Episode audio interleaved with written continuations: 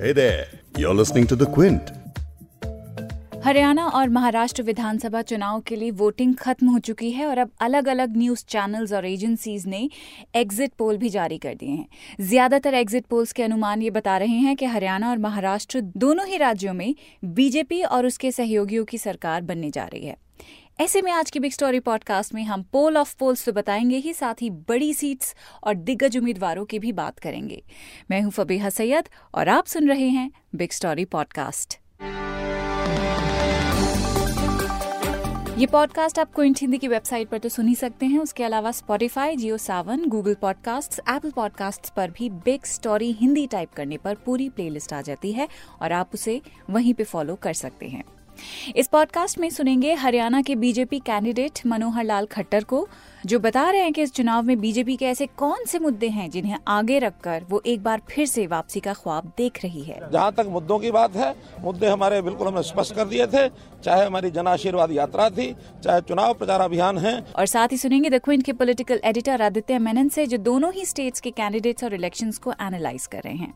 आई uh, think uh, जिस तरह अगर ओपिनियन पोल्स पे जाएँ तो अनएम्प्लॉयमेंट और वाटर सप्लाई दो बहुत बड़े इश्यूज़ रहे हैं इस इलेक्शन में। और ज़ाहिर है लॉ एंड ऑर्डर को लेकर भी एक परेशानी है मनोहर खट्टर की लीडरशिप में। आज यानी 21 अक्टूबर को हरियाणा की 90 विधानसभा सीटों और महाराष्ट्र की 288 विधानसभा सीटों पर वोटिंग हुई। अब तक के मुहैया आंकड़ों के मुताबिक हरियाणा में पैंसठ फ़ीसदी और महाराष्ट्र में 60 फ़ीसदी वोटिंग दर्ज की गई है, जो साल 2014 के विधानसभा चुनाव के मुकाबले कम है। पोलिंग के आंकड़ों को जनता के रुख के तौर पर भी देखा जाता है। ऐसा माना जाता है कि लोग अगर कम संख्या में वोट देने के लिए निकल रहे हैं तो इसका सीधा मतलब यह है कि वो मौजूदा सरकार को बदलना नहीं चाहते हैं, मुतमईन हैं। लेकिन पिछले कुछ इलेक्शंस में ये मान्यता खारिज भी हो चुकी है। अब अलग अलग न्यूज़ चैनल्स और एजेंसी जो एग्जिट पोल्स के आंकड़े बता रही हैं, वो भी इस मान्यता पर ऑलमोस्ट मुहर ही लगाती दिख रही हैं। ज़्यादातर पोल्स में हरियाणा में बीजेपी सरकार और महाराष्ट्र में बीजेपी शिवसेना सरकार की वापसी का अनुमान है। एग्जिट पोल के इन नतीजों को आप और डिटेल में समझ सकते हैं क्विंट हिंदी के एग्जेक्टिव एडिटर नीरज गुप्ता से। अब की बार पिछहत्तर पार का दावा था। वैसे भी बीजेपी का जो हरियाणा के अंदर राइज है, वो किसी भी पार्टी के लिए एक ड्रीम हो सकता है। लेकिन जैसे जैसे चुनाव नज़दीक आते गए तो हरियाणा में बेरोजगारी और महँगाई के मुद्दों ने ज़ोर पकड़ा। इसमें कोई शक नहीं है कि कांग्रेस पार्टी ने जिस तरीके से अपनी बिसात बिछाई जिस तरीके से उनमें अंदरूनी सिर फुटअव्वल चलता रहा या फिर जेजेपी हो या आईएनएलडी हो वो सब बीजेपी के सामने कहीं नज़र नहीं आ रहे थे लेकिन एक एंटी इनकम्बेंसी थोड़ी बहुत नज़र आ रही थी। आ, हमने अभी पिछले दिनों सी वोटर का सर्वे भी किया तो उसमें 55 परसेंट लोग ये कह रहे थे कि वो सरकार बदलना चाहते हैं। लेकिन 55 परसेंट लोग ही ये भी कह रहे थे कि वो बीजेपी को वोट देंगे। उस आधार पर मुझे ये 70 पिछहत्तर का आंकड़ा थोड़ा सा महत्वाकांक्षी लग रहा है, थोड़ा बड़ा लग रहा है, क्योंकि जो हमने सीट वाइज एनालिसिस किया है हरियाणा में तो वहाँ पर ज़्यादातर मंत्री, अगर हम मनोहर लाल खट्टर और अनिल विज, जो नंबर वन और नंबर टू है वहाँ की पॉलिटिक्स में, अगर उन्हें छोड़ दें तो कैप्टन अभिमन्यु कंवरपाल गुज्जर ओम प्रकाश धनखड़, ये जैसे तमाम मंत्री जो हैं, उनकी सीटों पर फाइट थी टाइट फाइट थी। बीजेपी ने विरोधियों को अपने रेबल्स को काबू में करने के लिए एक फॉर्मूला निकाला कि बबीता फोकाट को, संदीप सिंह को, योगेश्वर दत्त जैसे लोगों को टिकट दिए। शायद वो हरियाणा में जो खेलों का कल्चर है, उसका पॉपुलर सेंटिमेंट भी वो गेन करना चाहते थे। तो उनकी सीट्स पर भी बहुत तकड़ी फाइट थी आखिरी दिन तक। एक बार मैं इस 243 के आंकड़े पर भी बात कर लेना चाहता हूँ कि आपने सही कहा कि शिवसेना जो है वो पहली बार 100 से ज़्यादा सीटें लाती दिख रही है इस एग्जिट पोल में। लेकिन इन 100 सीटों का कोई मतलब नहीं है। अगर 141 सीट्स बीजेपी को आ रही हैं तो इसका सीधा मतलब है कि वो 144 का जो मैजिक फिगर है वो उसकी जेब में है। और पिछले पाँच सालों में वैसे भी बीजेपी का कद जिस तरीके से जिस तेज़ी से बढ़ा है देश की राजनीति में तो तकरीबन तमाम राज्यों में जहाँ बीजेपी छोटे भाई की भूमिका निभाती थी गठबंधन के अंदर चाहे वो महाराष्ट्र हो चाहे वो पंजाब हो ये हमारी राजनीति के सबसे लंबे चलने वाले गठबंधन है। यहाँ पर बीजेपी फ़िलहाल उसका प्रदर्शन भी ये बता रहा है और उसकी महत्वाकांक्षा भी ये कह रही है कि वो यहाँ बड़े भाई की भूमिका में आना चाहती हैं। फुल मेजोरिटी में आने के बाद शिवसेना को बीजेपी की शर्तों पर रहना पड़ेगा। वो चित्त भी मेरी, पट भी मेरी वाला अंदाज नहीं चलेगा। और आदित्य ठाकरे के लिए शायद मैं कहूँगा कि बैड लक होगा। उन्होंने जब अपने करियर की शुरुआत की तो वहाँ पर जो एक छोटे भाई की भूमिका में गठबंधन पार्टी थी, वो इतना बड़ा नंबर लेकर आ रही है। तो ये तो हो गई एग्जिट पोल की बात। जो कभी सही साबित होते हैं तो कभी नहीं। अब बात करते हैं दोनों ही राज्यों की राजनीतिक समीकरण की। हरियाणा में बीजेपी और कांग्रेस पार्टी जहाँ राज्य की सभी 90 सीटों पर चुनाव लड़ रही है, वहीं बीएसपी ने सतासी और आईएनएलडी, यानी कि इंडियन नेशनल लोक दल ने इक्यासी सीटों पर अपने उम्मीदवार उतारे हैं। इसके अलावा करीब 375 इंडिपेंडेंट कैंडिडेट्स भी चुनाव लड़ रहे हैं। आपको बता दें कि इस बार दुष्यंत चौटाला की जन नायक जनता पार्टी जेजेपी भी टक्कर में है। मौजूदा सीएम मनोहर लाल खट्टर के लिए ये अहम चुनाव है। इसकी वजह यह है कि पिछला इलेक्शन तो उनकी लीडरशिप में लड़ाई नहीं गया था, लेकिन इस बार उनकी प्रतिष्ठा भी दाव पर है। ऐसे में सीएम खट्टर वो मुद्दे गिनवा रहे हैं जिनके दम पर वो चुनाव में हैं। जहाँ तक मुद्दों की बात है, मुद्दे हमारे बिल्कुल हमने स्पष्ट कर दिए थे। चाहे हमारी जन आशीर्वाद यात्रा थी, चाहे चुनाव प्रचार अभियान है, उस सब में, उसमें प्रदेश के भी महत्वपूर्ण विषय सारे आए हैं, राष्ट्रीय मुद्दे भी आए हैं, और ये कांग्रेस हमेशा बार बार ये कहती है कि इनको केवल प्रदेश के मुद्दों पर बोलना चाहिए, राष्ट्रीय मुद्दों पर नहीं बोलना चाहिए। इसका मतलब ये है कि राष्ट्रीय मुद्दों पर उनका क्लियर कट कोई नीति, स्पष्ट नीति नहीं है जिसमें से घबराते हैं। संदेश बिल्कुल साफ़ है कि न सिर्फ़ राज्य के मुद्दे, बल्कि आर्टिकल 370 और एनआरसी जैसा भी मुद्दा चुनाव में छाया हुआ है। बीजेपी और खट्टर सरकार इन मुद्दों को भुनाने में पीछे नहीं दिखते। इन सब के बीच आज एक और अनूठी चीज़ देखने को मिली है। सीएम खट्टर वोटिंग के लिए साइकिल से पहुँचे। अब इसमें क्या छुपा हुआ मैसेज हो सकता है? हरियाणा भर में सब जगह मतदान हो रहा है। मैं भी आज मतदान करने के लिए चंडीगढ़ से यहाँ आया हूँ। कार्यालय से पोलिंग बूथ नंबर 174 तक मैं साइकिल से यहाँ आया हूँ। बहुत से बंधुओं का प्रश्न ये था कि ये क्यों किया है? कोई भी महत्वपूर्ण अवसर होता है।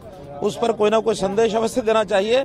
इसलिए आज इस माध्यम से, चाहे वो ई रिक्शा है, चाहे साइकिल है, मैं हरियाणा की जनता को एक संदेश देना चाहता हूँ कि हम लोगों को पर्यावरण की तरफ़ भी ध्यान करना चाहिए, ताकि हमारे आने वाली पीढ़ियाँ भी इसका लाभ ले सकें। द क्विंट के पॉलिटिकल एडिटर आदित्य मेनन इस चुनाव पर करीब से नज़र बनाए हुए हैं। आदित्य से जानेंगे कि मौजूदा हरियाणा सरकार के लिए बड़े चैलेंजेस बड़ी चुनौतियाँ क्या रही हैं। आई थिंक uh, जिस तरह अगर ओपिनियन पोल्स पर जाएँ तो अनएम्प्लॉयमेंट और वाटर सप्लाई दो बहुत बड़े इश्यूज़ रहे हैं इस इलेक्शन में। और ज़ाहिर है लॉ एंड ऑर्डर को लेकर भी एक परेशानी है मनोहर लाल खट्टर की लीडरशिप में। लेकिन उन्होंने अपना जो सोशल अलायंस इस कदर बनाया है कि अदर देन जाट सारी कम्युनिटीज को अपने तरफ़ ले आया है तो इससे बीजेपी को खासा फ़ायदा हो रहा है। एंड मोदी फैक्टर तो है ही। Given that it's Haryana lot of people are in the armed forces issues like Kashmir, issues like Balakot matter in Haryana, and PM Modi is extremely popular. Possibly Manohar Lal Khattar might be looking at a second term, and all the opinion polls are suggesting that he's winning a very, very substantial victory. Uh, the Sea voter poll had predicted as many as 80 seats uh, for the BJP in Haryana. Uh, the Congress, of course, is has emerged as the main opposition party in Haryana under Bhupendra Singh Hooda उन्होंने हुड्डा जी की leadership में Congress ने कहा जाता है कि जो Jat vote है वो आईएनएलडी और जेजेपी से पूरी तरह अपनी तरफ़ खींच लिया है। तो वोट शेयर के मामले में कांग्रेस को बेशक फ़ायदा हो सकता है सीटों में खासा फ़ायदा शायद ना हो। हरियाणा में इस बार ऐसे कई चेहरे हैं जो दंगल के मैदान से सीधा चुनाव के मैदान में एंट्री कर रहे हैं। योगेश्वर दत्त और बबीता फोगट भी ऐसे ही कुछ नाम हैं। अब इन चुनावों में रेसलर्स को क्या दिक्कतें दिखेंगी? आदित्य मेनन वो भी बता रहे हैं। पॉलिटिक्स का दंगल और रेसलिंग का दंगल दो अलग चीज़ें हैं।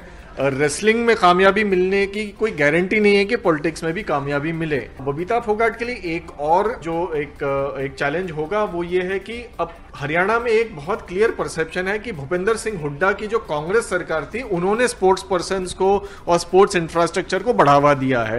तो बबीता फोगाट हो या योगेश्वर दत्त हो या संदीप सिंह हो खासकर जो रेसलर्स हैं, बबीता फोगाट और योगेश्वर दत्त की तरह, वो कहीं ना कहीं भूपेंद्र सिंह हुड्डा के बनाए हुए इंफ्रास्ट्रक्चर के बेनिफिशियरीज हैं। लेकिन फिर भी उन्होंने कांग्रेस ना ज्वाइन करके बीजेपी ज्वाइन करी है तो उन्हें ज़ाहिर है चुनाव के दौरान ये सवाल उनसे पूछा गया था कि आपने बीजेपी क्यों ज्वाइन करी? जबकि सारे फ़ायदा तो आपको कांग्रेस की लीडरशिप के अंदर हुआ था।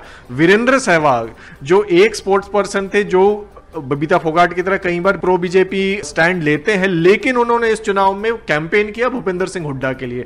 कहा कि अगर हरियाणा में किसी ने स्पोर्ट्स को बढ़ावा दिया तो वो भूपेंद्र सिंह हुड्डा हरियाणा का कैप्टन हुड्डा को बनाया जाए। अब करते हैं बात महाराष्ट्र की। काफ़ी मतभेदों की खबर आई। कई बयानबाजियाँ सामने आई। लेकिन इन सब के बावजूद राज्य में बीजेपी शिवसेना मिलकर चुनाव लड़ रही है और उनके सामने है कांग्रेस, एनसीपी का गठबंधन। एग्जिट पोल में तो बीजेपी शिवसेना के लिए भर भर के वोट मिलने के अनुमान जताए जा रहे हैं। लेकिन अगर ऐसा होगा तो क्यों होगा? इसको भी समझा रहे हैं द क्विंट के political editor Aditya Menon. The real calculation for the Sena is to uh, somehow make Aditya Thakre the deputy chief minister and uh, obviously कम सीटें लड़कर बीजेपी की तरह के साथ किसी भी तरह समझौता करके दे हैव इंश्योर्ड कि ये लोग पावर में आने की स्थिति में आ गए हैं और अगर ज़ाहिर है सरकार बनती है तो they will pitch Aaditya Thackeray as the deputy CM ज़ाहिर है जब जो चीफ मिनिस्टर चेयर के लिए लड़ाई होगी, वो पाँच साल बाद होगी if at all these people come to power I think despite all the allegation against him Ashok Chavan has been reasonably uh, uh, uh, reasonably successful in maintaining his uh, support in Nanded. Of course, he's contesting from the Bhokar seat in Nanded district, uh, which was also his father Shankar Rao Chavan's seat. Probably he might be able to win this seat. Challenge for Ashok Chavan is to create a, a sort of state-wise buzz for the Congress. Congress का कोई चेहरा नहीं है महाराष्ट्र में अगर अगर C voter के survey पर ही जाएँ तो देवेंद्र फडणवीस के बाद जो चार लीडर आते हैं वो सारे या तो राष्ट्रवादी कांग्रेस से हैं आपके शरद पवार अजीत पवार